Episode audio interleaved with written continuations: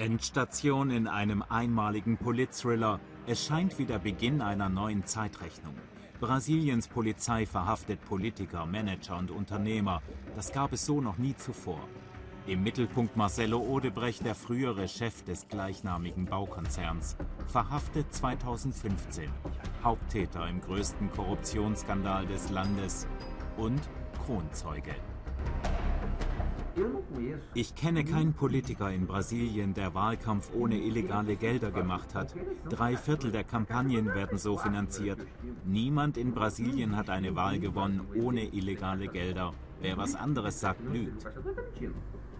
Seit ein paar Tagen sind diese Videos öffentlich. Odebrecht packt aus, zeigt für lukrative Bauaufträge der öffentlichen Hand.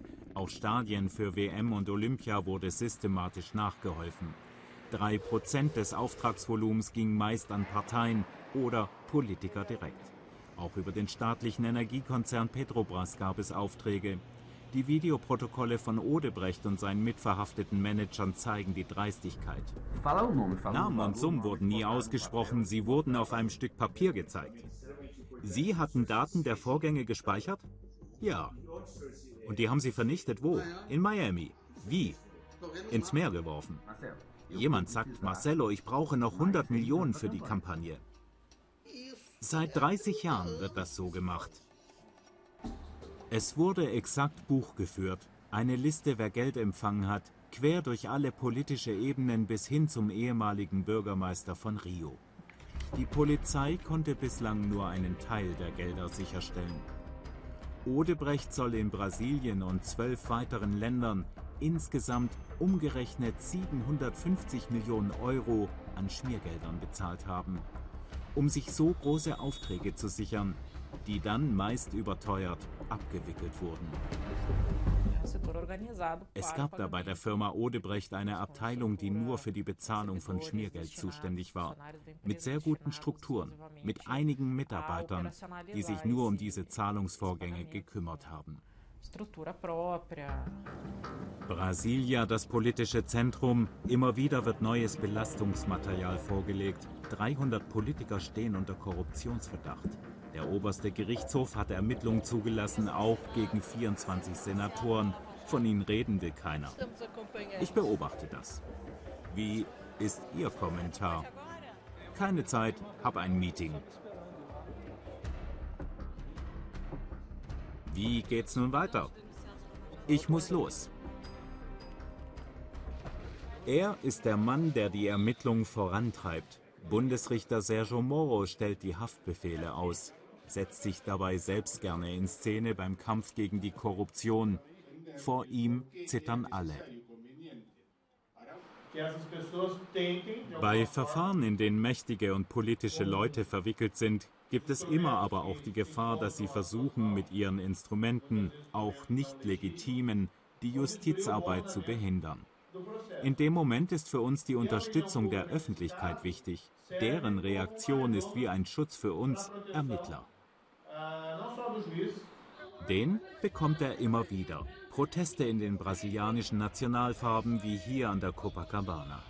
Demonstration für verschärfte Ermittlungen gegen korrupte Politiker, Unterstützung für Moro, den manche Brasilianer schon zum Volkshelden hochjubeln.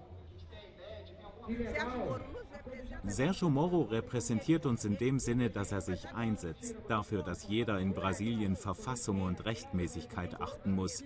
Wir haben genug davon, dass sich einige bereichern. Weg mit all den korrupten Politikern, mehr Gerechtigkeit. Verdacht auch gegen Michel Temer. Als Staatsoberhaupt kann gegen ihn aber nicht ermittelt werden. Immunität. Aber gegen die letzten drei Präsidenten. Odebrecht bezichtigt auch den populären Ex-Präsidenten Lula der Korruption. Lula und auch Dilma Rousseff wussten wahrscheinlich keine Details über die Summen, aber schon, dass als Unterstützung in den letzten Jahren hohe Beträge an ihre Partei geflossen sind. Ich kann Marcelo Odebrecht schon verstehen. Er sitzt bereits zwei Jahre im Knast, die Familie draußen. Mit seinen Vorwürfen will er sich wahrscheinlich nun Bedingungen erschaffen für Hafterleichterung und eine frühere Entlassung. Aber ich mache mir keine Sorgen. Zeig mir den Unternehmer, der aufzeigen kann, dass ich Geld bestellt habe. Nicht mal 10 Reais. Das politische System Brasiliens bloßgestellt. Viele der Abgeordneten der selbsternannten Saubermänner, die vor einem Jahr Ex-Präsidentin Rousseff stürzten, um so die Korruption in ihrer Partei bekämpfen zu wollen, stehen uns selbst unter Korruptionsverdacht. Auch in der aktuellen Regierung acht Minister. Das Vertrauen längst verspielt, die Öffentlichkeit protestiert regelmäßig gegen den unbeliebten Staatschef Thema. Der aber warnt, die Arbeit seiner Regierung dürfe nicht gelähmt werden. Die Regierung funktioniert, weil sie die Unterstützung des Parlaments hat. Und wenn solche Probleme und so verschiedene Interpretationen entstehen, wird die Justiz das letzte Wort darüber haben. Jetzt, nach all den Anklagen, auch gegen Regierungsmitglieder, müssen wir aber weitermachen. In Brasiliens Medien ist es seit Wochen das Thema, aber es gibt wenig Optimismus für Verbesserung. Diese Unternehmer waren immer zynisch und verlogen. Es gab nie Vertrauen. Also zu glauben, dass sich nun an diesem System etwas ändert, nur weil einige im Gefängnis sitzen, das wird nicht passieren. Nur wenn man die politischen Strukturen verändert. Es kann nicht weiter angehen, dass Politiker problemlos staatliche Aufträge vergeben und dabei selbst profitieren. Wenig Hoffnung auf Veränderung.